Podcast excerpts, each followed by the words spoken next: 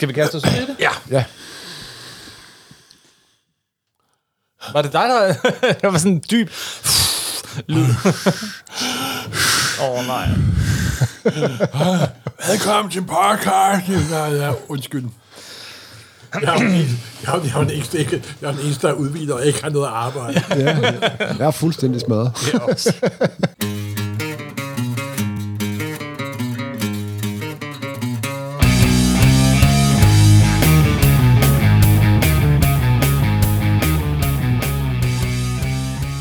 Hej og velkommen til Supersnak med Marvel, Morten og Kim Helt, alias Morten Sørgaard og Kim Skov. Det her er podcastet, hvor to tidligere tegneserieredaktører taler sig tosset om superhelte i film, tv-serier, bøger og populærkultur, men med en helt særlig kærlighed til tegneserierne, mediet hvor alt godt opstår. Og i dag skal det handle om Weapon X og Barry Smith, og vi har en gæst i den anledning i studiet, og det er selve oversætteren af den nye udgave, altså faktisk den første udgave på dansk af Weapon X, og det er selveste Henry Sørensen, velkommen. Tak skal I have. Eller velkommen tilbage til Supersnak. Tak fordi jeg måtte komme. Du var med i vores Master of Kung Fu afsnit. Yes, sir. Og du har oversat Weapon X med den danske geniale titel Projekt X. Ja, det synes jeg var meget apropos. Når nu Morten for 35-40 år siden sad og oversætte X-Men for mig, så kan jeg, nu hvor Morten er gået på pension, sidde og oversætte X-Men for ham. Jeg blev også meget rørt, det du skrev der i starten af, det må jeg jo sige. Der blev jeg en lille smule sådan, snif. Der står, Projekt X er dedikeret i respekt og taknemmelighed til Morten Søndergaard. Ja, og det er jo fordi, at dengang X-Men udkom på dansk for ikke første gang, men hvor det blev vildt tilrettelagt for første gang, det var da Morten og Henning Kure udgav X-Men i Marvel-klubben i 1984, og der hed X-Men-bladet på dansk Projekt X, så det var helt oplagt. Der var både mænd og kvinder med i det. Det er rigtigt. Jeg vil lige sige, at det var Projekt X, det er Hennings... der har fundet på den titel. Jo. og det er heller ikke på grund af dedikationen, vi laver afsnittet. Vi snakkede om det, inden vi havde set udgaven, fordi vi glæder os rigtig meget til, den kom på dansk. Vi har længe snakket om, at vi skulle lave et afsnit om Weapon X og om Barry Windsor-Smith, og nu er det altså altid anledningen. Den er kommet på dansk, den er i øvrigt også samtidig kommet på amerikansk, sådan en Treasury Edition, så der er to... Nej, en Gallery Edition. Gallery Edition, som er sådan en oversize hardcover-ting. Så den eksisterer altså i to rigtig lækre udgaver lige nu. Den danske udgave er i særdeleshed lækker, men det kan vi alle sammen vende tilbage til. Lad os lige starte helt fra toppen af. Morten, hvad er Weapon X egentlig? Weapon X er jo det, efter at de havde lavet Captain America, og der kun kom én Captain America, så den amerikanske stat, de vil godt have nogle flere supersoldater. Og så opstod det her projekt, det her Weapon X-projektet. Og der er en af de resultater, det er sådan en hemmelig laboratorie, der prøver på at lave superhelte, mutanter, alle mulige om til våben, som den amerikanske stat kan styre simpelthen. Det er en meget traditionel historie, og det ender selvfølgelig altid med, at de ikke kan holde kontrol over det. På et tidspunkt indfanger de så den her kanadiske mutant, og gør ting og sager ved ham, og hvis der er noget, man ikke skal gøre, så er det at fange Wolverine, for det går altid galt. Ja. Og det er grundlæggende det, historien handler om simpelthen. Det er meget grundlæggende, ja. Jeg vil også sige, at Weapon X er ikke en hvilken som helst tegneserie, og slet ikke en hvilken som helst tegneserie. Jeg tror det var rent det kulturelt. Altså, det er jo en fantastisk serie, fordi det er jo, hvor Barry Smith vendte tilbage til Marvel. Efter han havde lavet nogle små ting med Claremont, så lavede han den her lange historie, hvor han også selv skrev. Mm-hmm. Og på mirakuløs vis blev det også et godt album simpelthen, for normalt, det var lige der, hvor alle skulle... tegner også kunne skrive selv, og det eneste, der kunne finde ud af det på det tidspunkt, det var Miller nærmest, ikke? Ja. Men det er også blevet et rigtig godt album simpelthen, det må man sige. Og Byrne. Ja, Byrne kunne også finde ud af det. Men jeg vil sige, hvis man kun skal læse én Wolverine-tegneserie, så er der faktisk to at vælge mellem. Der er den af Frank Miller og Chris Claremont, og så er der den her af Barry Windsor-Smith. Ja. Hvad er det ellers for en tegneserie? Altså, den er blevet kaldt Marvels Dark Knight Returns. Ja, det ved jeg ikke, om det kan. Jamen, det er den blevet kaldt. Og jeg tror, det er fordi, at i mange år, så var der ligesom så var der tre, altså hvis, det var det eneste album, det eneste sådan hardcover-ting, du kunne gå ned og købe, eller softcover-ting, du kunne gå ned og købe. Så det var ligesom, det var den serie, Marvel havde samlet. Ligesom DC havde altid Watchmen og Dark Knight Returns, så var der Weapon X. Ja, og det var en afsluttet historie, som man kunne forstå og læse, og det var ikke i forbindelse med noget kronologi overhovedet. Mm-hmm. Nej. Men først og fremmest kan man jo sige, at det er Wolverine er jo sådan en figur, der har været omgivet af en vis mystik, og Barry Smiths Weapon X historie her bliver jo så lavet cirka 15-16 år efter, at figuren dukker op første gang. Og det er så Barry Windsor-Smiths forsøg på at udstyre Wolverine med en oprindelseshistorie, som hidtil har været sådan lidt skjult for læseren. Ja, delvis oprindelseshistorie. Det er hans adamantiums oprindelseshistorie. Ja, det kan man sige. Det er ikke hans rigtige oprindelseshistorie. Den lavede de desværre senere, de store idioter. Ja, du tænker på Origins. Ja, men altså, Wolverine er sådan en figur, hvor man skal aldrig forklare, man skal bare være der. Og en af genistregerne i den her er, at du ved aldrig helt, hvad der egentlig er hans minder, og hvad der er hjernevask. Netop. Hvis vi skruer tiden helt tilbage, og vi kommer virkelig til at dykke ned i Weapon X, men måske skulle vi så lige starte med det navn, vi allerede nævnt nogle gange nu, nemlig Barry Windsor-Smith. Eller bare Barry Smith, som han hed, inden han fik et W. Fordi han har en lang, og han har faktisk ikke en særlig lang, og heller ikke nødvendigvis gloværdig karriere for Marvel. Inden 80'erne. Jo, det er Conan, eller det mest gloværdige af alle. Inden Conan. Nej, det er James. Okay, jeg ser mig måske lidt blind på hans X-Men og Avengers, men okay. Jamen, hvad gjorde han i sin allerførste Avengers? Morten, vi skal i gang med det her afsnit. Ja, undskyld. Barry Windsor-Smith, han er brite. Og han lavede nogle få små ting for Marvel UK. Og hvad skete der så, Henrik? Ja, så tog han jo turen over dammen til USA og troppede op på Marvels kontor og med sit portfolio, og Stan Lee kunne se, at det var en mand, der kunne noget. Og på det tidspunkt så var X-Men var jo ikke nogen storsellert på det her tidspunkt, så han sagde, du kan få lov til at lave et fill-in-nummer af X-Men. Og Barry Smith, legenden siger, at han var en fattig kunstner, så han havde ikke engang råd til logi, så efter sigende, så det fill-in-nummer, han lavede af X-Men nummer 53, det blev til på en parkbænk i Central Park. Det er nok en myte. Det er måske en god myte. Ja.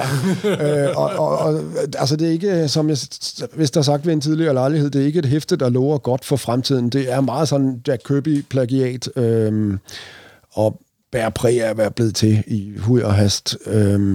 Ja, og så udkom det endda sådan lidt uheldigt sted, tror jeg. Ja, det udkom i en periode, hvor serien i øvrigt var tegnet af Jim Steranko og Neil Adams. Nej, det var imellem sådan, de to perioder. Ja, netop. Ja, præcis. Så det er sgu op ad bakke.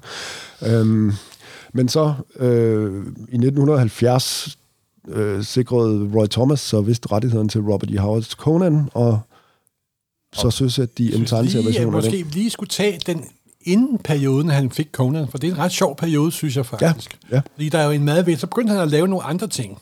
Fik han også lov til at lave nogle Daredevil-numre, der kom på dansk jøger. Det er rigtigt, ja. Og så lavede han også et nummer med Roy Thomas, det første Avengers-nummer. Og hvad sker der i det Avengers-nummer? Det er jo der, at adamantium optræder allerførste gang. Han har været med til at skabe adamantium. Og det er måske det netop, og det er derfor, han har den der binding til den figur. Ja. Simpelthen, ikke os? Jo. Avengers 67, som jeg husker, eller 66, eller er det 4? Jamen, det er i hvert fald... Der finder lige på det her ubrydelige metal. Ja, simpelthen. Og det kommer faktisk af det græske, er ubrydeligt og meget stærkt, og så videre, så videre, så videre. Og det er bare noget, de smider af for den historie, fordi Ultron laver sig selv om og bruger adamantium til at blive en ny udgave af Ultron, så får de ham ned med nakken alligevel, selvfølgelig. Ja. Og så laver Barry Smith også nogle andre sjove ting. Begynder han at lave også et meget ordentligt nummer af S.H.I.E.L.D. På det tidspunkt prøver Barry Smith, for man kan se, at han bliver bedre tegne nummer for nummer. Ja, meget. Og så på et tidspunkt, og det er også lige om der, hvor Steranko er super, super hot. Ja. Og så bliver Barry Smith en kort periode en besørgelig hybrid imellem Steranko og Jack Kirby. Og det er virkelig mærkeligt simpelthen, ikke? Og det får han så afreageret, kan man sige, i nogle numre af Daredevil og nogle numre af Avengers og i numre af S.H.I.E.L.D. nummer 12. Og så klinger superheltene ud, og så kommer barbaren der. Ja. Og så laver de sådan en lille øvelseshistorie, Chambers of Darkness nummer 4, så vidt jeg husker, hvor han sådan... Og der kan man godt mærke, at der begynder stilen redde at skifte til den, som han så starter, kommer Conan nummer 1, og der begynder han allerede, og Conan 1, 2 og 3, og der kan man virkelig mærke det, og så kommer det guddommelige nummer 4, Tower of the Elephant, ikke? Ja. Hvor han bliver Barry Smith på en anden mærkelig måde, ikke? Og prøv lige at sætte et par ord på det. Eller begge to gerne. Hvad er Barry Smith, når vi snakker tegnestil? Jamen, Barry Smith er jo en kunstner med stort K, som er meget inspireret af denne her sådan kunstneriske retning, der hedder præ-rafaelitterne. Som er alt for meget inspireret af. Ja, og de dyrker jo denne her sådan lidt, nogen vil sige, lidt overlæssede stil, ikke? Og det er, hvis man skal tegne en græsmark, så skal man tegne hvert eneste strå, ikke? Og så ja, sådan... Og skyggekanten af hver eneste græsstrå. Ja, og motivisk, der er det meget sådan med Camelot, og druknede prinsesser, og natur og mystik og så videre. Perfekt til Conan. Ja, perfekt til Conan. Det var jo en fascination, Barry Smith havde, som han delte med sine kollegaer, som han kom til at dele tegnestue med i midten af 70'erne. The Studio, det var Bernie Wrightson og Michael Kaluta og Jeff Jones. Ja. Og de sværmede alle sammen omkring denne her meget sådan romantiske stil. Ja, jeg tror, måske den eneste, der skilte sig lidt udenfor, det var måske med Prince, Bernie Wrightson, ikke? Ja, det kan man måske sige, ja. Eller ikke, fordi han sparer på detaljerne. Jo, men han blev jo også påvirket af det, fordi han lavede jo Frankenstein, ikke? Yeah. Hvor han også nærmest knækkede nakken på og ødelagde nærmest. Fordi det... Alle folk roser altid Bernie Wrightsons Frankenstein, og for mig er det sådan lidt overlæset, ikke? Mm. Det var Barry Smith. Men jeg vil jo sige, inden da han begyndte fra Conan nummer 4, og til Conan, så det sidste var Song of Red Sonja. Ja. Der var nogle fill-in-nummer ind imellem. Men der udviklede han sig jo fuldstændig utroligt. Ja. Men det, jeg synes, der er så fedt ved Barry Smith, det er, han er jo en meget god tegner. Han er faktisk en rigtig dygtig tegner. Men han er, i mine øjne, han er også en virkelig god fortæller, nemlig. Ja. Og det synes jeg ikke så tit, at Barry Smith bliver hævet frem for jeg synes, nogle gange han er en bedre fortæller, end han er en tegner, faktisk. Og her snakker du om hans sideopbygning. Hans sideopbygning, og den hans grafiske fortællestil, ikke? Og den elsker jeg enormt, og den er virkelig super effektiv. For han lavede også en lille dum nummer, hvor han genfortalte Iron Mans Origin nummer 47 af Iron Man, og så lavede han jo også Avengers 98-9900, ikke? Ja. Som han, jeg bryder mig ikke om at male superhelte og bla bla bla, men det er kraftedeme skide godt. Ja. Han kan fortælle en historie nemlig, ikke? Jo. Og det forsvinder tit i alt det der præreferitiske helvede der. Sådan, ja, den der ankomstscene, hvor Avengers ankommer... Nummer 100. Ja, men det er fantastisk. Fuldstændig tekstløs sekvens. Ja, men han kan fortælle med hjælp af billeder. Ja, lige præcis. Og det, altså, jeg synes, han gør virkelig godt i sin, de gode Conan-historier der. Det må jeg sige. Helt fantastisk, simpelthen. Ja. Som foregår i natur og blandt borgere. Og jo, men det spiller da på hans romantiske aner der, og så videre. Men han kunne sgu også tegne straight superhelte. Han prøver sig ikke om, det siger han i hvert fald, men han var virkelig god til det, ikke? Ja. Lidt ligesom John Buscema, der også havde at tegne superhelte, helst ved tegne barbar, men han var virkelig god til at tegne superhelte. John Buscema, han overtog jo så også arbejdet på Conan efter Barry Smith. Og det har jo også sådan en vis samhørighed på en eller anden måde. Ja, præcis. Og så er det jo sjovt, at hvis man kender lidt til Conans historie, så de første 24 hæfter af Conan, det er sådan lidt Conans ungdom, hvor han stadig er lidt ung. Og så bliver han lidt ældre, og så tager Buscema over, og bliver sådan mere grov og mere muskuløs. Så sådan rent kronologisk passer det faktisk okay. Ja, og det, selvom det er to meget, meget forskellige kunstnere, kan man sige. Men de er begge to blinde fortællere. Ja. Og vi lavede jo et helt afsnit om Conan, hvor vi brugte meget mere tid på figuren og på Barry Windsor-Smith og Buscema på Conan for et par år siden. Ja. Det kan man gå tilbage og høre, men... Det er jo Conan, der så sætter ham på landkortet blandt tegneseriefans. Også i den der periode, hvor at superheltene måske ikke er af den bedste kaliber. Det må man sige, altså. Fra 70 til 75, der er der et stort sort hul nærmest. Yes. Ja. Men hvad så er det næste, han laver? Ja, det er jo... Så begynder han jo at lave sit eget forlag der, jo, ikke? Nå ja, han hopper jo faktisk ud af... Han hopper ud af det, simpelthen. Det gør han. Og så laver han jo det der Goblin Press, Hvor han virkelig trykker på knappen med hensyn til det præreferitiske mudderhul der. Ja. Og det er pisseflot, og det er, hvis man har den der studio, og han har nogle af de der plakater, hvor han også laver motiver, der appellerer til Conan-fans, ikke? Men jeg synes grundlæggende, at det er totalt dødt, simpelthen, ikke? Jeg ved ikke, om jeg vil sige, det er dødt, men det er i hvert fald... Det er ambitiøst, hvis man skal være flink. I mine viser det kan være måske prætentiøst også. Ja, netop, det var det ord, jeg lidt efter. Jo, men det var også en periode, hvor også andre af de store tegnere, de kunne godt se, at der ikke var nogen fremtidige amerikanske tegneserier. Mm. Og så prøvede de at blive noget andet. Steranko ville lave forsider, og Bernie Wrightson ville lave Frankenstein, og Barry Smith ville lave noget andet. Han ville lave sit eget præreferitiske kunst. Mm-hmm. De prøvede altså at slippe væk fra tegneserier. Men de vidste godt, at det eneste publikum, de havde, det var tegneseriefans. Ja. Så prøvede de at sælge deres ting til det. Så det er sådan underligt uforløst hele den periode der. Også med deres tegninger og alle de her ting, de forsøgte med kom grafiske romaner og alt muligt andet uden bobler. Altså, det er jo en meget søgende periode, hvis man skal sige det pænt. Det kan man sige, ja. Og på et eller andet tidspunkt, så når vi til X-Men. Ja, altså, der vendte han jo tilbage til truet, kan man sige. Det var, man kan sige, X-Men som serie... Jeg var jo inde i lidt... der var jo den store periode med Claremont, Chris Claremont og John Byrne, og da Byrne forlod X-Men med nummer 143, så var der en periode, hvor den tegneren før det, Dave Cockrum, tog over, og så kom der efterfølgende et forløb med Paul Smith, også en meget dygtig tegner. Ja.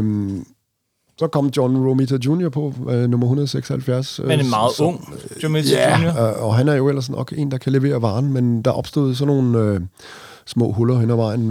Jeg ved ikke, om han skulle have et pusterum eller et eller andet, men der blev i hvert fald basis for nogle fill-in-numre. Og i nummer 186 for Barry Smiths et tegnet job, jeg tror ovenikøbet, hvis jeg husker rigtigt, han ovenikøbet også er krediteret som... Han er medforfatter på den. Ja. Det kan man også se, fordi det er pissegodt fortalt. Ja, nemlig. Og det er sådan en meget bevægende og utrolig smukt tegnet historie om værgudinden Storm, som på det her tidspunkt har mistet sine kræfter. Lidt op. På grund af smeden jo, kun bruger den danske oversættelse, Forge har jo lavet en stråle, der fratager hendes mutantkræfter. Ja. Det var mit første møde med Barry Windsor-Smith. Okay. Og jeg læste det jo på dansk. Og åbningsbilledet i den her er jo bare... Hun ligger på sengen der. Det var sådan, hvad er det her? Fordi det var jo... Jeg sidder og læser X-Men, eller Projekt X, som det hed på det tidspunkt, og pludselig, det er jo ikke superhelte, det er jo kunst, det her. Ja, der får man... Men det er godt, og det er roman. Jeg sagde den lille Kim. Ja. Du var sgu prinsøs på den alder, hva'? Der er draperinger for alle pengene. Ja, men det er så vildt et åbningsbillede, ikke? Ja. Og så er det jo... Og side 2. Ja, og næsten ordløst. Næsten ordløst i en Chris Claremont-tegn. Ja. Det er helt sikkert, at Chris Claremont har backed off, simpelthen. Jamen... Han fortæller, som I siger, i billeder her, og Chris Claremont er sådan, jamen, jeg kan ikke rigtig få noget til. Nej, men det viser, hvor god fortæller Barry Smith er. Og faktisk også noget, Chris Claremont kan, måske ikke så godt som alle, men man kan godt se, når han arbejder sammen med nogen, der virkelig kan noget andet, så træder han et skridt tilbage. Ja, så får han det er en god pointe. Meget tydeligt, at han har stor respekt for Barry Smith her på det her tidspunkt. Og så er det jo en lille romance-comic. Fuldstændig. Og det er sådan en lille historien i historien, ikke? Jo, Life Death kalder de den, og det er så en historie, han egentlig får lov at vende tilbage til et års tid senere i nummer 198. Fordi så opstår der et forhold mellem Forge og... Ja, præcis. Og i Life Death 2, og faktisk skulle der... der skulle have været oprindeligt have været en del 3 også, som Barry Smith arbejdede på, vist nok mere eller mindre uden Claremont, men den synes Marvel måske var for aparte til, hvad de havde lyst til at lægge navn til. Så den udkom først mange år senere jeg tror i slutningen af 90'erne, som en flot hardcover-bog på... Jeg har den stående derinde, faktisk. På Fantagraphics, tror jeg. Den er også all over. At Adastra in Africa, ja. Men det er da pisse flot tegnet. Ja, det må man sige. Altså, det må jo have sagt ham noget, det her X-Men-univers. Han vender tilbage til det så i nummer 205, som har den her fantastiske forside, som jo bringer mindelser om Weapon X. Det er på mange måder. Når man kigger på den nu. Det er Wolverine, han ligger hovedet nedad, fødderne opad, og armen udstrakt, og så ellers fyldt med ledninger og nåle, og jeg ved ikke hvad. Ja, det er på mange måder noget, der foregriber Weapon X-historien, kan man sige. Det er et af de allerførste amerikanske hæfter, jeg har købt. Mm-hmm. Jeg tror, det er fra 85. Jeg købte det af Morten for små 40 år siden. Okay. Og det er jo igen sådan en lidt solo-historie, der er løsrevet fra den overordnede kontinuitet i X-Men. Jeg tror igen, Barry Smith er medplotter sammen med Claremont, og den handler om... Det handler om Kate fra Power Pack. Ja, lige præcis. En lille pige. The Energizer. Ja. Og så mødet med Lady Deathstrike. Og så en næsten sindssyg Wolverine midt i en snestorm i Central Park. Ja, præcis. Og det er en meget sød historie. Ja, det er det. Og så har det jo også en meget speciel ting for mig, meget personligt. Det var den sidste, du oversatte. Det var den sidste, jeg nogensinde oversatte. Ja. Og jeg gjorde det, efter at have haft venner på besøg, og så gik jeg i gang kl. 1 om natten. Og så bliver jeg færdig kl. 4 om morgenen, og der, da Kate og Logan går bort hånd i hånd. I sneen der. I sidste billede. Der kl. 6 om morgenen, sagde det, så man... Et enkelt nummer mere? Ja, så får han... Den er der sjovt nok ingen, der kan huske. Det kan jeg ikke engang selv. Han laver nummer 214, som er en historie, der involverer Storm og Dazzler. Og jeg kan intet af det huske, må jeg indrømme. Men den her, din sidste oversættelse, Morten, som jo så leder ind i din første tegneserieoversættelse, er det det? Ja, det er det faktisk. Altså, hvis Projekt X her. Ja. Det må have tændt et eller andet i ham. En eller anden fascination ved figuren Wolverine, og måske det der adamantium, Morten. Fordi historien går i hvert fald fra hestens egen mund. Han har selv sagt det i et interview, at han... bare begyndte at lave historien her, altså Weapon X. Som så... han lavede de første...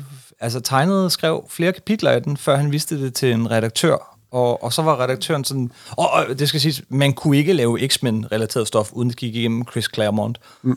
Men så var der det her lille hæfte, der hed Marvel Comics Presents. Ja, det var sådan... noget, der, jeg tror, det blev søsat i slutningen af 80'erne, det var noget sådan lidt usædvanligt som et antologihæfte. Normalt så plejer superheltene at have deres eget hæfte, som de får lov at fylde ud helt. Men her havde man lanceret en antologiserie, der udkom hver 14. dag, og så var der 4 forskellige historier i. Jeg købte de første numre, kan jeg huske. Der var det var en bred palette.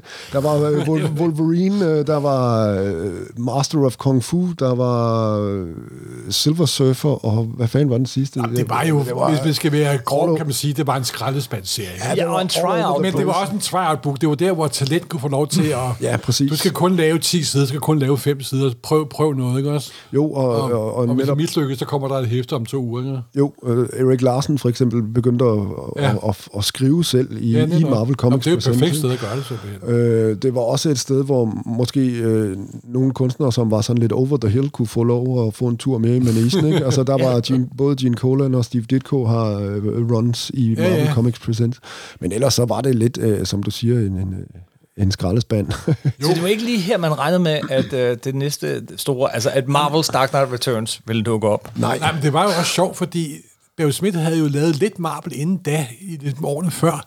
Han havde de her besynderlige ting. Han havde inket lidt på Captain America's Bicentennial Battle, ikke? Nå ja. Og der er han jo inket Jack Kirby. Nå, ja, det er rigtigt. Og det er jo rigtigt. Godt nok mærkeligt. Ja. Men så er det endnu mærkeligere, ikke?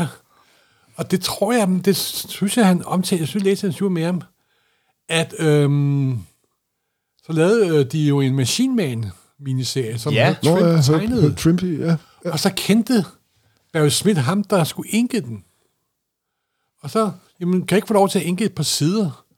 Og så bliver han åbenbart fascineret af figurerne, eller historien, eller fascineret af at tjene nogle penge. Hvad ved jeg? Og så endte det med, at han inkede de 3 første hæfter, og tegnede det sidste 4. hæfte. Ja. Med Machine Man, det er så en historie, der foregår ude i fremtiden.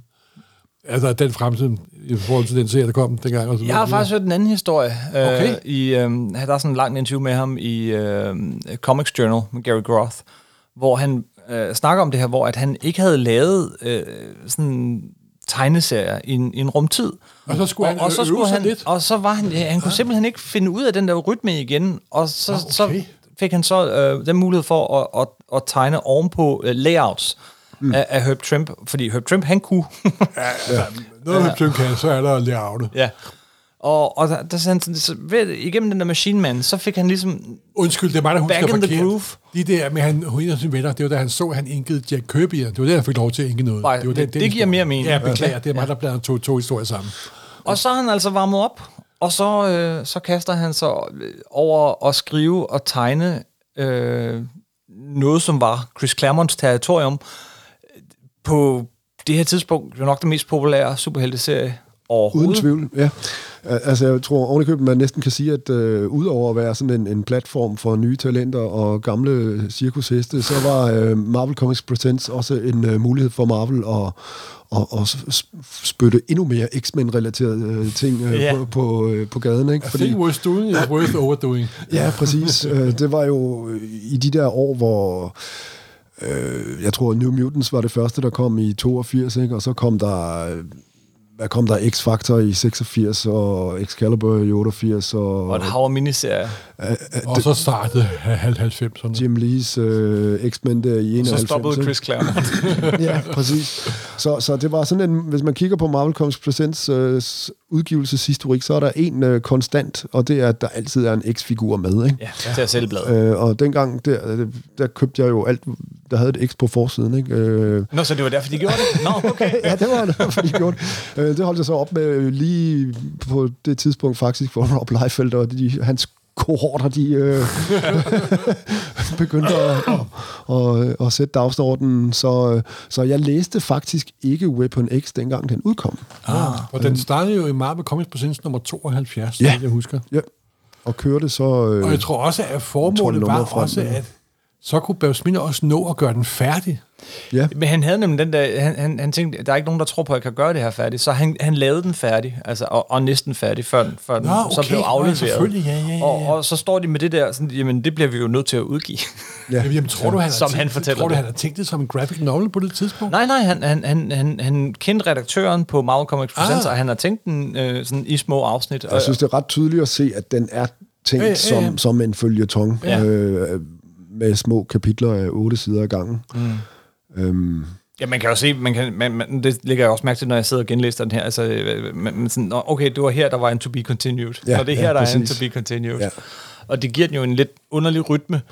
Det giver den noget, hvor den skal have en overarching historie, en sammenhængende længere historie, men samtidig så skal den leve op til det, man forventer af en føljeton, nemlig en begyndelse og en helst en cliffhanger til sidst, og så med en selvstændig spændingskurve et sted midt imellem. Ikke? Ja. Men det var jo alligevel sjovt, at Chris Claremont ser god for den, fordi på det tidspunkt havde han jo i masser af X-Men-historier helt kommet med hentydninger til Wolverine. Jamen, han havde hele tiden hentydet til Wolverines fortid. Så noget med, at han havde erindringer, der fra 1600-tallet, og var han virkelig fra 1800-tallet, og hvad var han, og hvor kom han fra, og så videre. Og så overlevede han alligevel til at løfte en del af sløret til Barry Smith.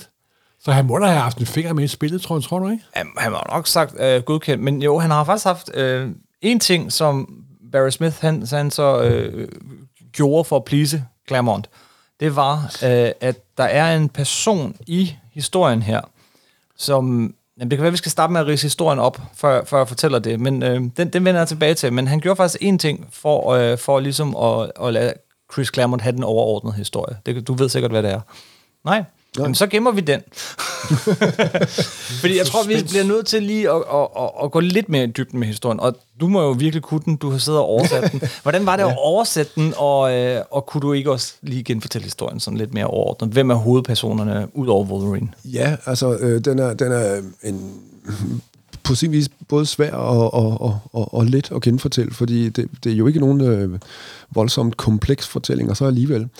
Måden, den er fortalt på, der er jo en masse tidsforskydninger og sådan noget, og man er undervejs i tvivl om, hvor er vi henne i forløbet. Men sagen er den, at Logan, vores ven Wolverine her, før han bliver til Wolverine, han er en... sådan lidt en drukkenbold og en slagsbord, og så er han jo så i besiddelse af de her mutantkræfter, som gør, at han kan hele. Han er på sin vis ikke usårlig, men han regenererer lynhurtigt, og det gør ham jo oplagt til at fungere som en kommende supersoldat, som Morten sagde i indledningsvis. Så han bliver simpelthen...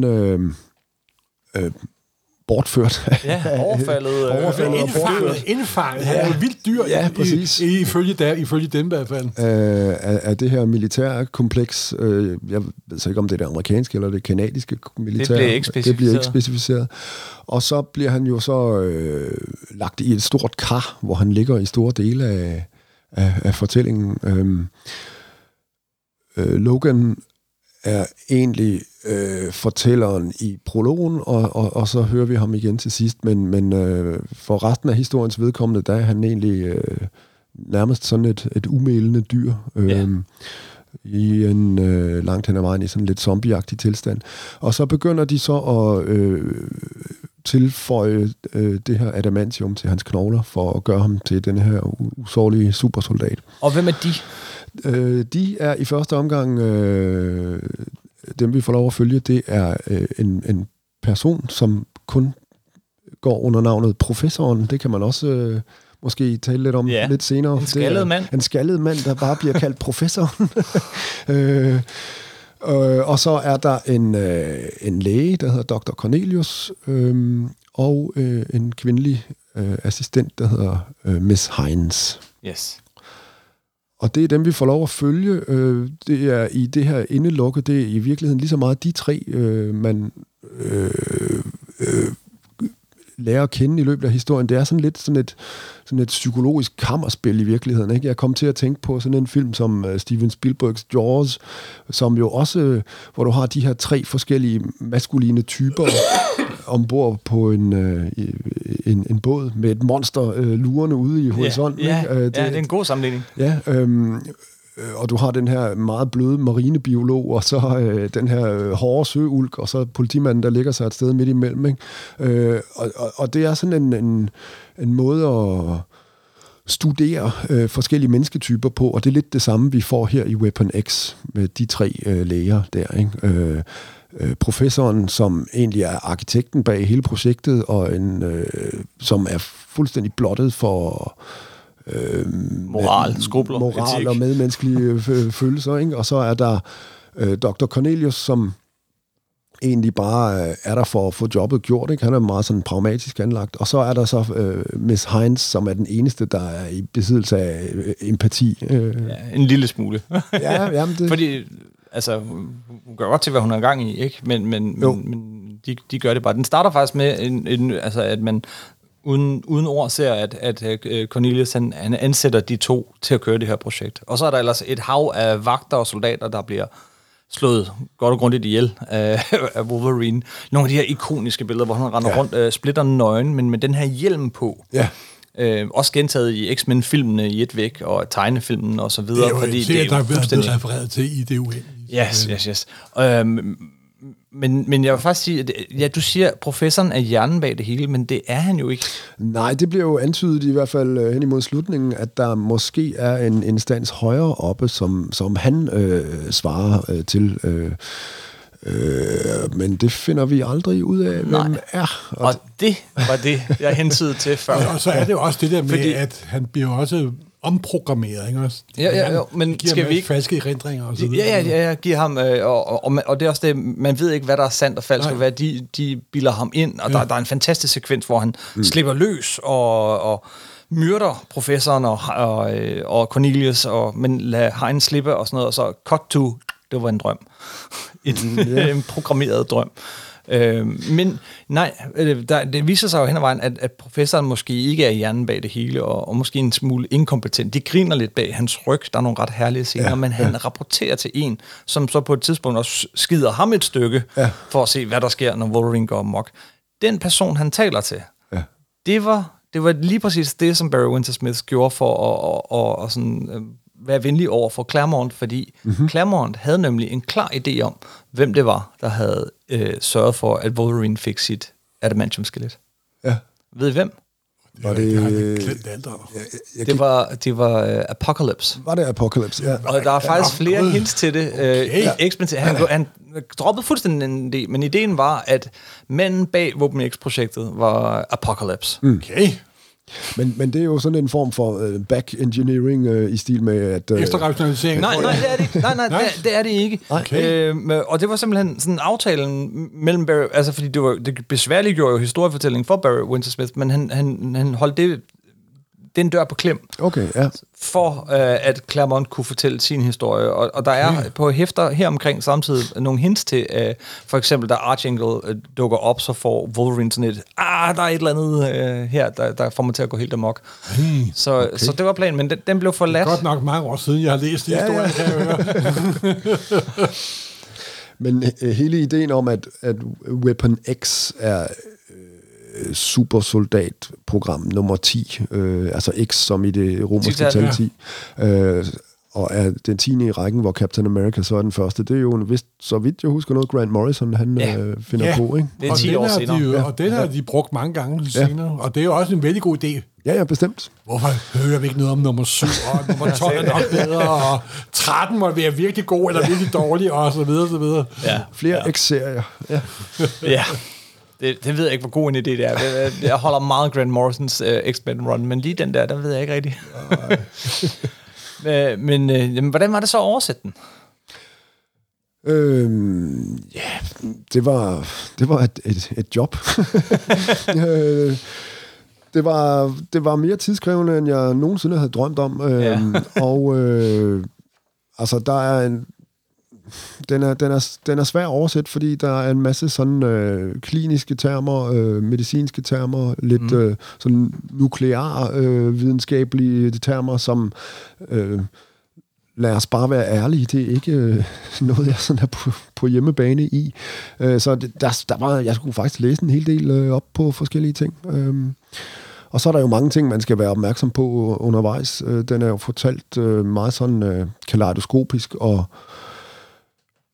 man plejer jo normalt at sige, at alle elementer i et kunstværk er betydningsbærende, og det gør sig i særdeleshed gældende her, fordi der er mange ting, man skal være opmærksom på. Der kan være en avis, der ligger henslængt på et bord, hvor der er noget information, man skal have viderebragt. Det kan være noget, der reflekterer i et glas, eller i et par briller, som skal oversættes.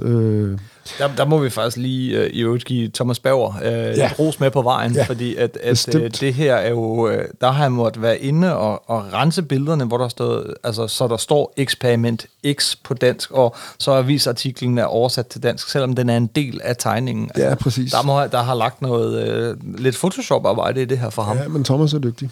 Det er han.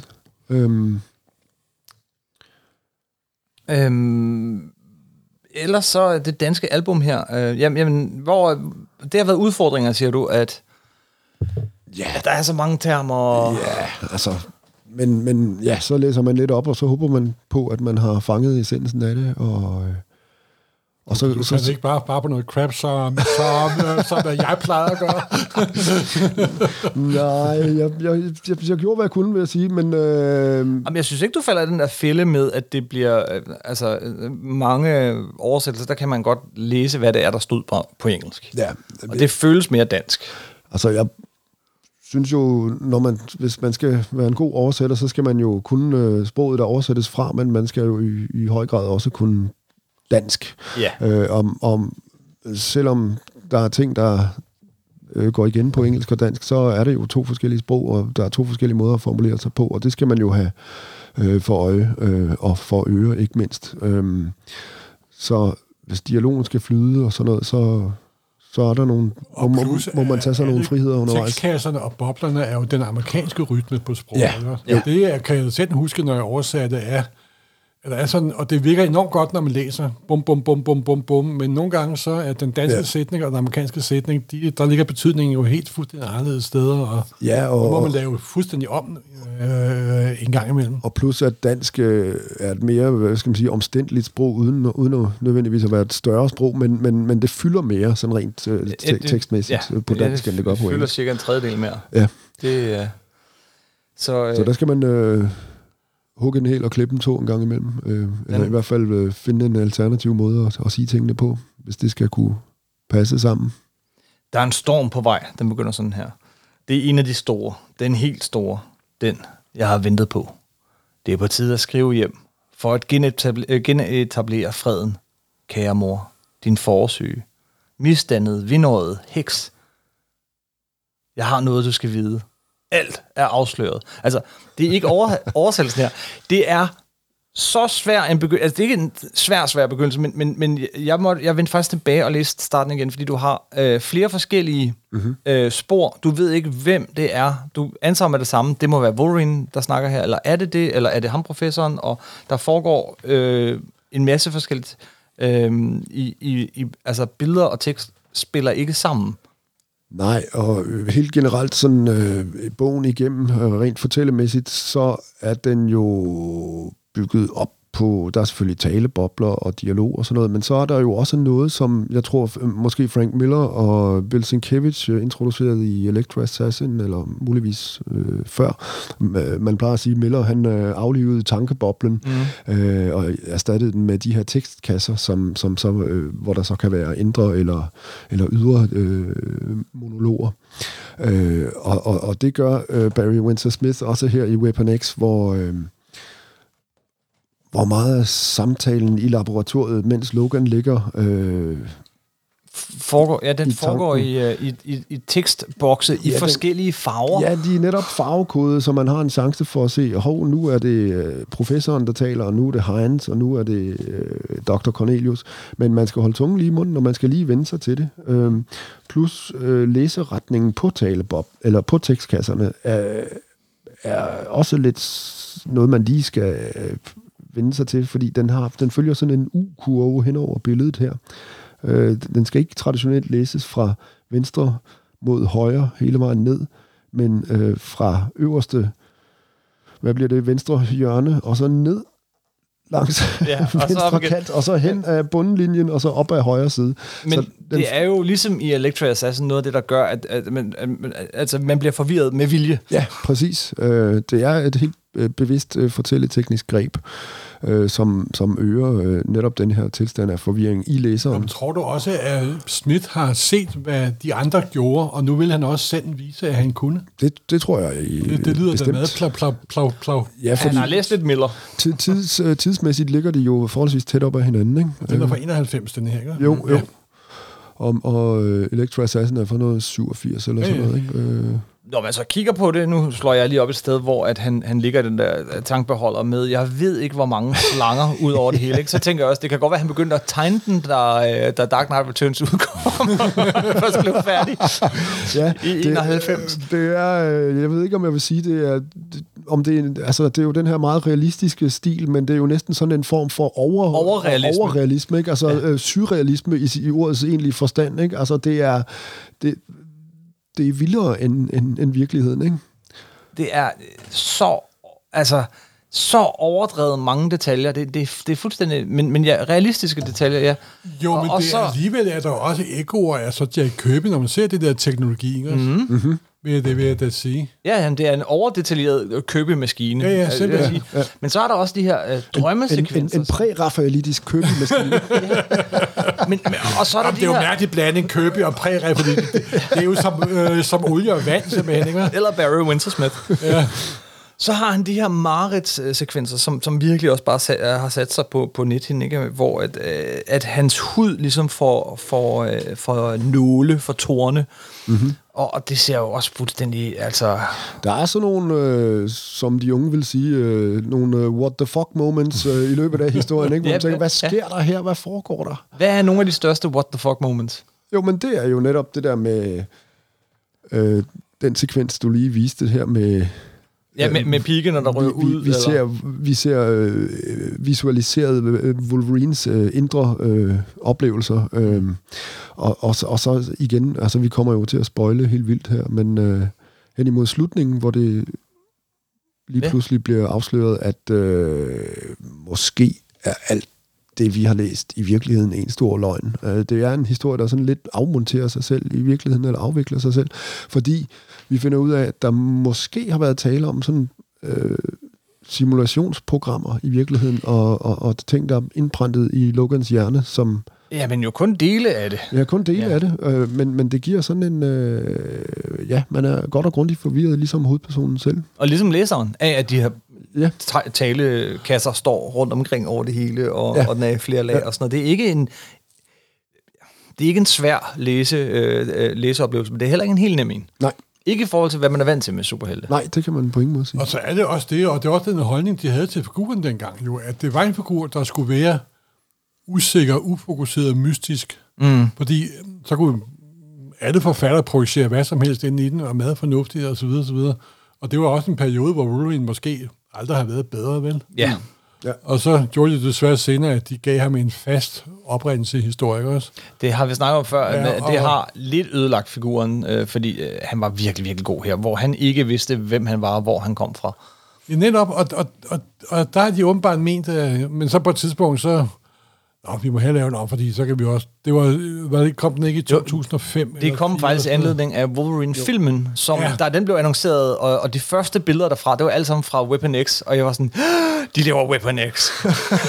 Det var ikke der det, kan man jo sige, at der bliver den Marvels med Dark Knight, der kan man jo sige også. Det er jo den serie, som folk, der ikke er superhelte, kendte med hensyn til Wolverine. Ja, ja. Men der så Wolverines solofilm kom, så blev jeg lidt skuffet. Men det var den, der gjorde, at Marvel tænkte, okay, hvis de laver hans definitive origin-historie i filmen, så må vi hellere gøre det først. Ja. Mm. Det kunne de godt have sparet sig. Det kunne de godt, ja. Men der er jo altid den lille faldem, at det er alt sammen imprinted memories. Ja. Det er alt sammen falske erindringer. Og det undrer mig faktisk, at de ikke har lavet den om indtil flere gange. Jamen tværtimod gav de ham jo... De gjorde den så one step further og gjorde det endnu værre, og han fik sin hukommelse tilbage. Jo, det var den kære Bendis. Og han fik også en søn, så vidt jeg husker. Ja. Og en klon og en datter. Men når man er superhelt gennem mange år, så sker det den slags ting for en. Det håber sig op. Ja. Den står nu altså stadig, uanset alt, hvad der kom siden, som et lille mesterværk. Ja, bestemt. Det er et stort mesterværk, vil jeg da sige. Jeg kan ikke lade være med at tænke på, om det er at læse for meget ind i det, at den... altså, der er jo sådan en helt klar kritik af den der umenneskelighed, der er i militær sammenhæng, og den der måde, man ikke kigger på folk som mennesker, men som maskiner, og den bliver jo lavet samtidig med golfkrigen, simpelthen. Men det kan godt være, det er... Jamen, nu ved vi jo ikke, hvornår den er blevet lavet, fordi han har jo de der utrolig lange produktionstider. Ja, det er rigtigt. Han kunne jo have startet på den midt i 80'erne, faktisk, kunne man jo nærmest antage. Jo. Jeg aner det ikke. Ja, inden vi sådan bevæger os videre fra den, og så til hvad der siden skete, men så vil jeg bare, altså... Hines... Den figur der, det er, han tegner hende som med nogle helt fantastiske øjne, som er bare, altså vi snakker om, hvor detaljerig han er. Hendes øjne er 2 streger, og det gør han sådan lidt uvirkelig. Jeg ved ikke, hvad jeg har ikke en stor pointe med det andet, end jeg synes, det er ret fantastisk. Det synes jeg, hans figur er jo...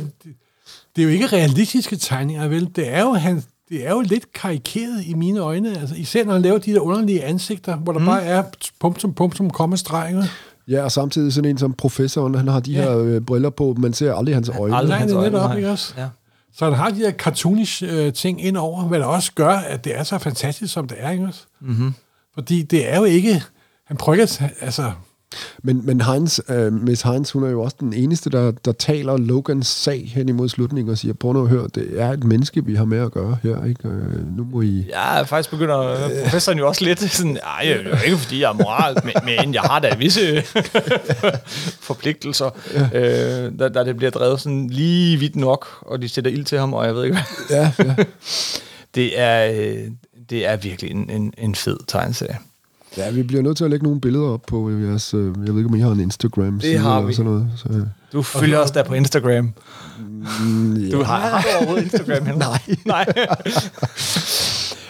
Men så er der jo en anden ting ved den, og det er jo farvelægningen. Ja, nævnt op. Yeah. Farvelægningen. Godt, du nævner det. Der kan vi måske også snakke om den danske udgave, som jo er trykt på blank papir. Altså, hvor at farverne sådan virkelig skinner igen, men altså Morten, hvad vil du sige om hans farvelægning? Jamen ja, der er det, den kom oprindeligt i Marvel Comics på Sense, og det var det der newsprint. Ja, lortepapir. Ja. Og, men det var der, fordi der var alle vant til at farvelægge på noget sult på en speciel måde, og man havde også vendt sig til at læse det, at det skulle se sådan ud. Mm-hmm. Du har kigget på et farve-tv, der var indstillet på en måde hele livet. Og så kom der jo en hardcover-udgave af den, der minder utrolig meget om den nye danske udgave. Papiret er en anelse mere mat. Ja. Men jeg går ud stærkt ud fra, at det Barry Smith Center har farvelagt. Det er det. Det skulle det være. Og han har altså en mærkelig farvelæggerstil, ikke? Fordi det er jo, der opstår sådan nogle underlige kaleidoskopiske mønstre. Ja. Og de her farveprikker. Mm. Jamen, der er for eksempel sådan et lille tastatur i et billede, hvor hver anden knap er gul, og hver anden er rød, ikke? Hvad skal være color separator på den her? Netop, og det giver altså... Og det er jo ikke nogen traditionel Marvel-farvelægning, det der, vel? Nej. Jamen, jeg synes, kaleidoskopisk er et godt ord til at beskrive hans farve. Og det er nærmest sådan en slags harlekem-agtige mønstre, der opstår en gang imellem. Plus, han arbejder også med simpelthen fraværet af farve nogle steder, så det hvide papir kommer til at skinne igennem, og det giver også en god effekt. Det ser man heller ikke normalt i amerikanske mainstream-hæfter. For jeg synes også, det var meget interessant farvelagt, men om det så virker godt på det super blanke papir. Det er også smag og behag. Men så er der også det andet, at den danske udgave og den nye amerikanske udgave, den der Gallery Edition, de er jo forstørret lidt. Ja. Og Barry Smith er ikke en tegner, der bliver bedre af at blive forstørret. Det synes du ikke? Nej, det synes jeg faktisk ikke. Kirby virker perfekt på at blive forstørret. Ditko virker ikke godt af at blive forstørret. Nej. Ditko, og jeg synes, at Barry Smith tilhører den. Og selvom tegningerne er så nærmest gnidrede og mange detaljer, så bliver stregen lidt for tyk, når de bliver forstørret op, synes jeg nemlig. Men det er måske bare mig, der er overhysterisk. Ja, der er jeg ikke helt enig. Men altså, hvis jeg lige må runde farvelægningen en gang til, så det er rigtigt, det er Barry Smith, der har lavet farvelægningen selv, og han har jo netop, fordi han var bevidst om, at den skulle trykkes på det her newsprint, så han skruede op for farvemættigheden, ikke? Og derfor så kommer det så, når det så bliver trykt på bestrøget papir, som er tilfældet her, så kommer det til at se mere... farveeksplosionsaktivt. Ja. Og faktisk så talte vi om... jeg talte faktisk med din gamle kollega Morten Henning Kure om projektet her, Projekt X, og at vi skulle udgive den på dansk. Og så sagde han faktisk, vil I så ikke godt være søde og trykke den på matpapir? Ja. Så det var faktisk planen langt hen ad vejen, men så gik der et eller andet galt i processen, eller også har Pau eller Bauer haft for meget om ørerne, men... Fordi jeg er ganske vidunderlige Born Again. Ja, netop. Det var faktisk meningen, der skulle have trykt på samme papir, men et eller andet gik tabt i kommunikationen. Så, så at sige, det er en lille kritik, fordi det er en flot... altså ligesom alle de her udgivelser, det er en lækker hardcover, du får...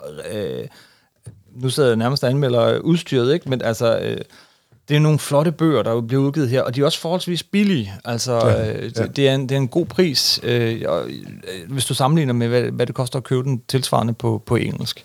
Og så kan man jo sammenligne, nu er Gallery Edition ude og den danske ude, så kan man jo se, hvilken farvelægning man bedst kan lide, eller hvilket sprog man har det bedst med at læse på. Mm. Jeg synes, det er begge to er gode på hver sin måde. Men mindre man som Morten hellere vil have den i et miniformat. Ikke miniformat, men... Ja, det er oprindeligt format. Det er oprindeligt format. Jamen, jeg har så noget med Barry Smith, og når han bliver jeg synes, at hans streg bliver for tyk. Mm. Ligesom jeg fik også sådan en oversize edition af Steve Ditko's Dr. Strange-historie, og de virkede også forkert på mig. Ja. Men det er nogle gange også noget meget personligt, det er selvfølgelig det. Så, ja. Yeah. Hey, hvem fandt på, den skulle hedde Projekt X? Det gjorde jeg. Alright. Så er der en ting til, jeg kan ikke huske, for sagde Henning noget om det? For jeg kan da huske, jeg har en svag erindring om, vi overvejede at udgive den tilbage i 90'erne. Hvorfor kom den aldrig på dansk? Det sidder jeg også og tænker på. Det er en skandale. Skeletterne vælter ud af skabet. Jamen, det er faktisk ordentligt. I sidder to Marvel-redaktører her. Og ja, men det var Michael, der bestemt på det tidspunkt.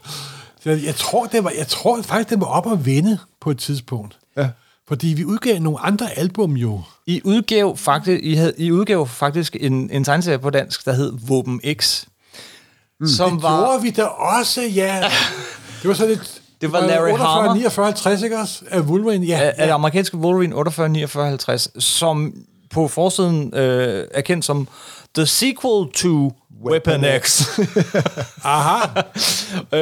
Frisk. Det var mit første møde med Wolverine i det her udstyr, nøgen og med hvad hedder det? Hjernevaskerhjelmen på. Hjernevaskerhjelmen på.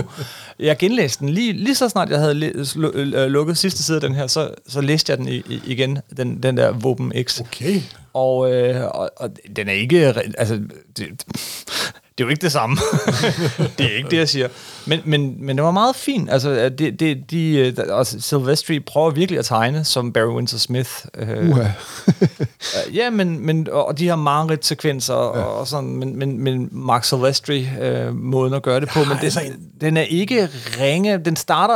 Det var faktisk kun første nummer. Første nummer er nærmest en genfortælling af Weapon X, hvor Wolverine ankommer sammen med Jubilee til den her base. Ja.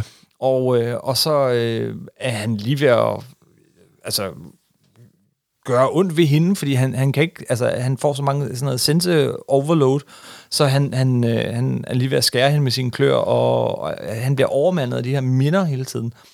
Og så tager han resten af sådan lidt en indre rejse med... sammen med Professor X, og han bytter om. Og så viser det sig jo, at professoren og Hines stadig er i live og spørger i kulissen. Mm. Så bliver professoren slået ihjel, og så er der det her den her robot, eller det her program, der hele tiden kan gendanne sig selv, som så går på jagt på sådan en liste. Der er noget, der der er en liste, hvor Wolverine er øverst på listen, Sabertooth er nummer 2, og så videre. Og det plot, det kørte de så i lang tid i X-Men. Jeg tror, jeg har en... Jeg mener, jeg kunne huske, det passer sikkert ikke, men jeg mener, jeg kunne huske, at vi udgav den, fordi vi ikke kunne udgive den der nemlig. Jamen, hvorfor kunne I ikke udgive den her? Det kan jeg sgu da ikke huske noget som helst.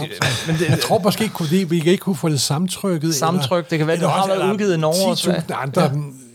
Altså, det fortaber sig jo i fortidens tog. Men den virkede fint. Jeg kendte jo ikke til den her på det tidspunkt, men den blev nævnt i brevkasserne igen og igen og igen. Og så men... Jeg er virkelig glad for at se den på dansk nu. Ja, jamen, selvfølgelig det er jo et af sådan, top 10-20 Marvel-historier, man skal have stående. Ja, og en lille håndfuld, som aldrig er kommet på dansk. Ja, Der er nogle få af de der klassikere, hvor en af de andre er jo Infinity Gauntlet, som også kom på dansk. Ja. En tredje vil måske være Crisis on Infinite Earths over fra DC, som også er en af de der store tegneserier, der aldrig kom på dansk. Bare jeg ikke skal oversætte den, så kan jeg hvad skete der siden med den gode Barry Windsor-Smith? Ja, så skete der jo det, at han lavede jo et... han kom ind i et andet forlag, som hans gode ven Jim Shooter havde startet op. Valiant. Ja, Valiant. Ja. Og det er jo der, hvor Shooter fik rettighederne, brugsrettighederne i hvert fald, til... gamle Gold Key-ting, Magnus Robotfighter, Dr. Solar og andre ting, og pludselig sendskabte figurer. Og der lavede han jo sammen med Barry Smith, delvis med hjælp af Barry Smith, sådan, en ny udgave af Dr. Solar. Mm. Der er jo fantastisk tegnet, og Barry Smith tegnede med hans forsider. Smith fandt også på nye figurer til Valiant-universet, og han tegnede også et par hæfter, og for mig at se, er det noget af det allerbedste, Barry Smith nogensinde har lavet, sådan rent fortællemæssigt. Mm-hmm. Der skete der jo hverken bedre end Barry Smith smed Jim Shooter ud, og der skete en masse ting frem og tilbage, og så videre, og så videre. Men det første års tid har landet af Valiant, hvor Shooter byggede op, og Barry Smith hjalp ham sammen med Bob Layton blandt andet, og så mange andre, til at skabe et nyt superunivers. Det er stadig for mig sådan en lille perle af universeskabning. Og ja, man kan nærmest trække en tråd ned gennem samtlige Valiant-blade før efter Shooter. Ja. Efter Shooter, så faldt det hele fra hinanden, som... ligesom det gjorde hos Marvel. Ja. Fuldstændig. Nå, men, altså, det var helt tydeligt. Det kan godt være, at han er benhård og irriterende at arbejde sammen med, men han svinger også for at sætte lortet til at hænge sammen. Ja. Men altså, mens de to arbejdede sammen, især på Dr. Solar, hvor han lavede den sidste, der var sådan en følgetong, der kørte ind i bladene, der faktisk endte med, tror jeg stadigvæk til dato, er det største tegneseriepanel, der nogensinde er skrevet i verden, lavet i verdenshistorien. Nå ja. Men det var igen guddommeligt flot tegnet, men endnu bedre, det var guddommeligt godt fortalt, simpelthen. Mm-hmm. Og ja. Han vendte helt kortvarigt tilbage til Weapon X-historien her, som i øvrigt også på engelsk hed Projekt X i tegneserien, var lige mærke til. Ja, okay. I en lille 5-siders historie eller sådan noget omkring 2001, som også er med i den danske samlede udgave her. Ja, der er sådan en lille epilog, eller hvad skal man kalde det? Det synes jeg jo ikke er særlig godt. Nej, det synes jeg på ingen måde heller. Jeg er faktisk ikke rigtig så tilfreds med, at vi har taget det med. Men, nej, det er en helt anden stil, helt anden tegnstil, helt anden farvelægning, og det er en fuldstændig ligegyldig historie, som ikke bliver fulgt op på nogensinde, tror jeg, om...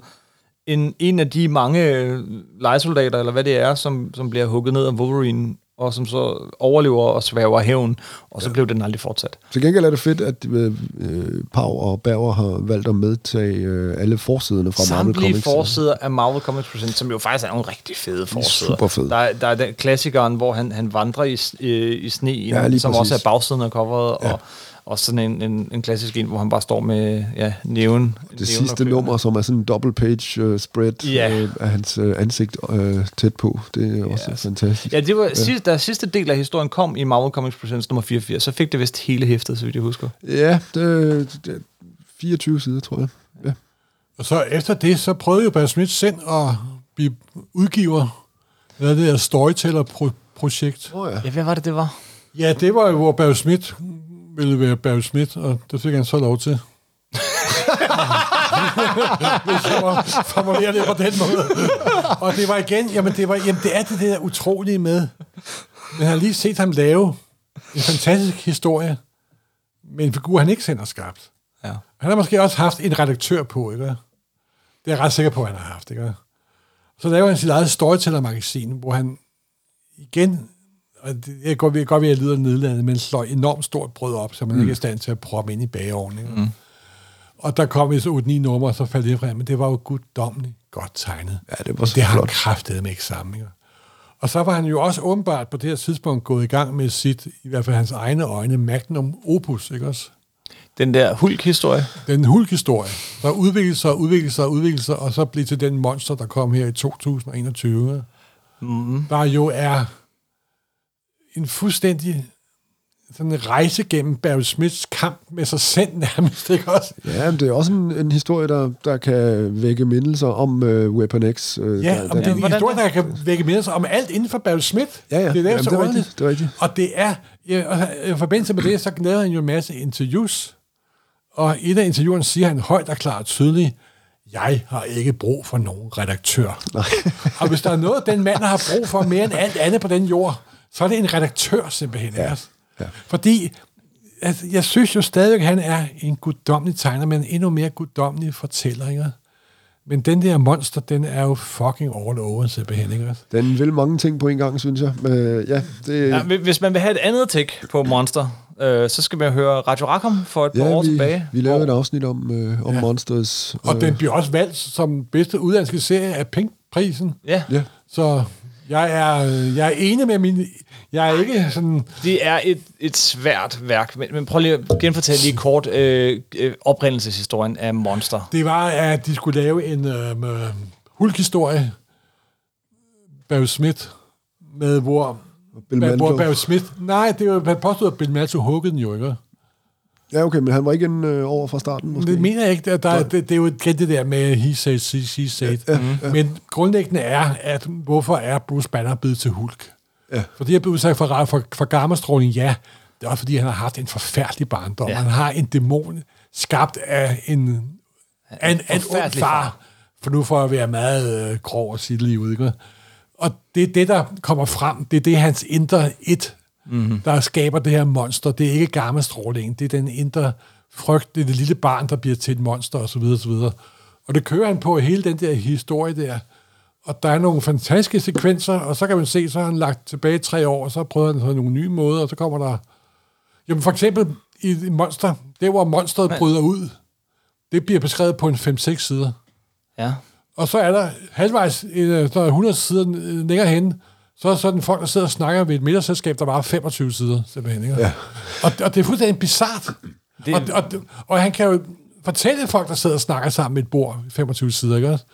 Men jeg vil ønske, at der havde været sådan lidt mere ligevægt i historien. Ja, altså man kan sige, det er et værk, som han har arbejdet på i næsten 35 år. 35 år. Og alle værker, man arbejder på i 35 år, det bliver noget usammenhængende. På både godt og ondt. Ikke? Det er mest ondt. Ja, ja. Du kan også se Berlin, der kom, efter at manden havde brugt 28 år af sit liv på at lave den. Ja. Tænkte, hvorfor har du ikke lavet den færdig på 2 år, og så brugt dit liv på noget andet? Men ja, jeg ved godt, jeg er meget grov. Skal vi også slamme Maus nu, vi er i gang? Nej, fordi den hænger sammen. Og jeg havde ikke ud på at begå selvmord, vel? Ja, det skal ikke handle om monster, men jo, det handler jo om Barry Smith, ikke også? Og lige siden han med Conan, hvor han virkelig kunne se, at han udviklede sig fuldstændig eksploderet som talent, ikke også? Altså, han gik jo for at være en middelmådig købeklon til at være en fantastisk tegner og fortæller, ikke? Og så var det en periode i tegneseriehistorie, hvor der ikke var brug for sådan en, ikke også? Mm. Hvor der ikke var projekter, hvor de ikke kunne sige, at vi laver et Conan-album, et graphic novel til dig, ikke også? Og så videre, så videre. Tænk, hvis der kunne vide de muligheder dengang, så han skulle have lavet flere Conan graphic novels, ikke? Ja. Mm. Og han lavede den der Red Nails, der kom i Savage Sword, der også er ganske fantastisk, men den bliver han heller aldrig rigtig færdig med, og det var også halvt færdig, og så videre, så videre. Der var ikke plads til sådan en på det amerikanske tegneserie på det tidspunkt, ikke? Og de frustrationer gik så over i det der forlag, og faldt den der præreferitiske brønd der, ikke? Som så kravlede op bag det, og sådan i midt i 80'erne, ikke også? Og så begyndte han at kunne fortælle historier igen, og det er han så pisse god til, simpelthen, ikke? Hvis han har en redaktør på. Monster, ja...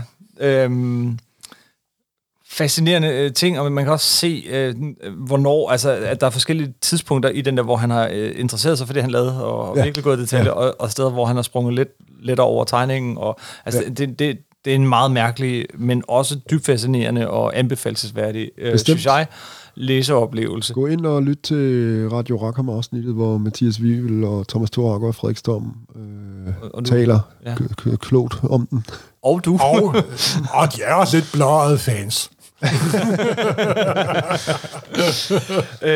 Men du siger, at det var bare lige for at bringe den tilbage til Weapon X, eller Projekt X. Ja. Hvad siger du, hvad er the connection der? Jamen, den kan jo mange af de samme ting, eller vil mange af de samme ting, hvor i Monsters, der tager han nogle flere afstikker, og det er tydeligt, at hans fokus skifter undervejs, og der er også sådan lidt sådan noget Stephen King, The Shining indover, lige pludselig, som man lidt undrer sig over, hvad man skal med i den historie, men hele det her med det militærindustrielle kompleks, og denne her foragt for det menneskelige individ, det går jo igen i begge værker i hvert fald. Ja. Alright. Jeg tror, det var Weapon X. Er der nogen sådan afsluttende ord, noget I brænder inde med, om Barry Windsor-Smith eller Weapon X? Ikke andet end, at jeg synes, det var en hård omgang at oversætte den, og jeg kan huske, det trak virkelig tænder ud, og det hang mig ud af halsen til sidst, og jeg... Vil gøre det igen? Jeg kan huske, jeg sagde til mig selv og min datter, at det her, det gør jeg aldrig igen. Og så dagen efter var jeg oppe på Pavs kontor hvor han sagde, jamen jeg har tænkt mig at udgive denne her Wolverine-tegneserie, og så hørte jeg mig selv sige, den vil jeg gerne oversætte. Så der er mere på vej. Der er mere på vej. Og så kan lytterne jo så spekulere i, hvad det kan være for en Wolverine-tegneserie, der kommer næste gang. Ja. Tusind tak, fordi du gad at være med. Jeg siger tak, fordi jeg måtte være med. Og tak for denne gang. Vi skal nok lægge en masse billeder ud på facebook.com/supersnakpodcast og instagram.com/supersnakpodcast. Og så er der en lille artikel til også inde på nummer9.dk, hvor vi også er. Skriv til os, hvis I har forslag og kommentarer, idéer til kommende afsnit. Det kan I altid gøre. I kan også bare sende en e-mail. Det kan man gøre på supersnakpodcast@gmail.com. Tak for den gang. Yep. Og tak fordi du gad stille op, Henry. Selvfølgelig. Ja, det var fedt. Tak. Så snitch.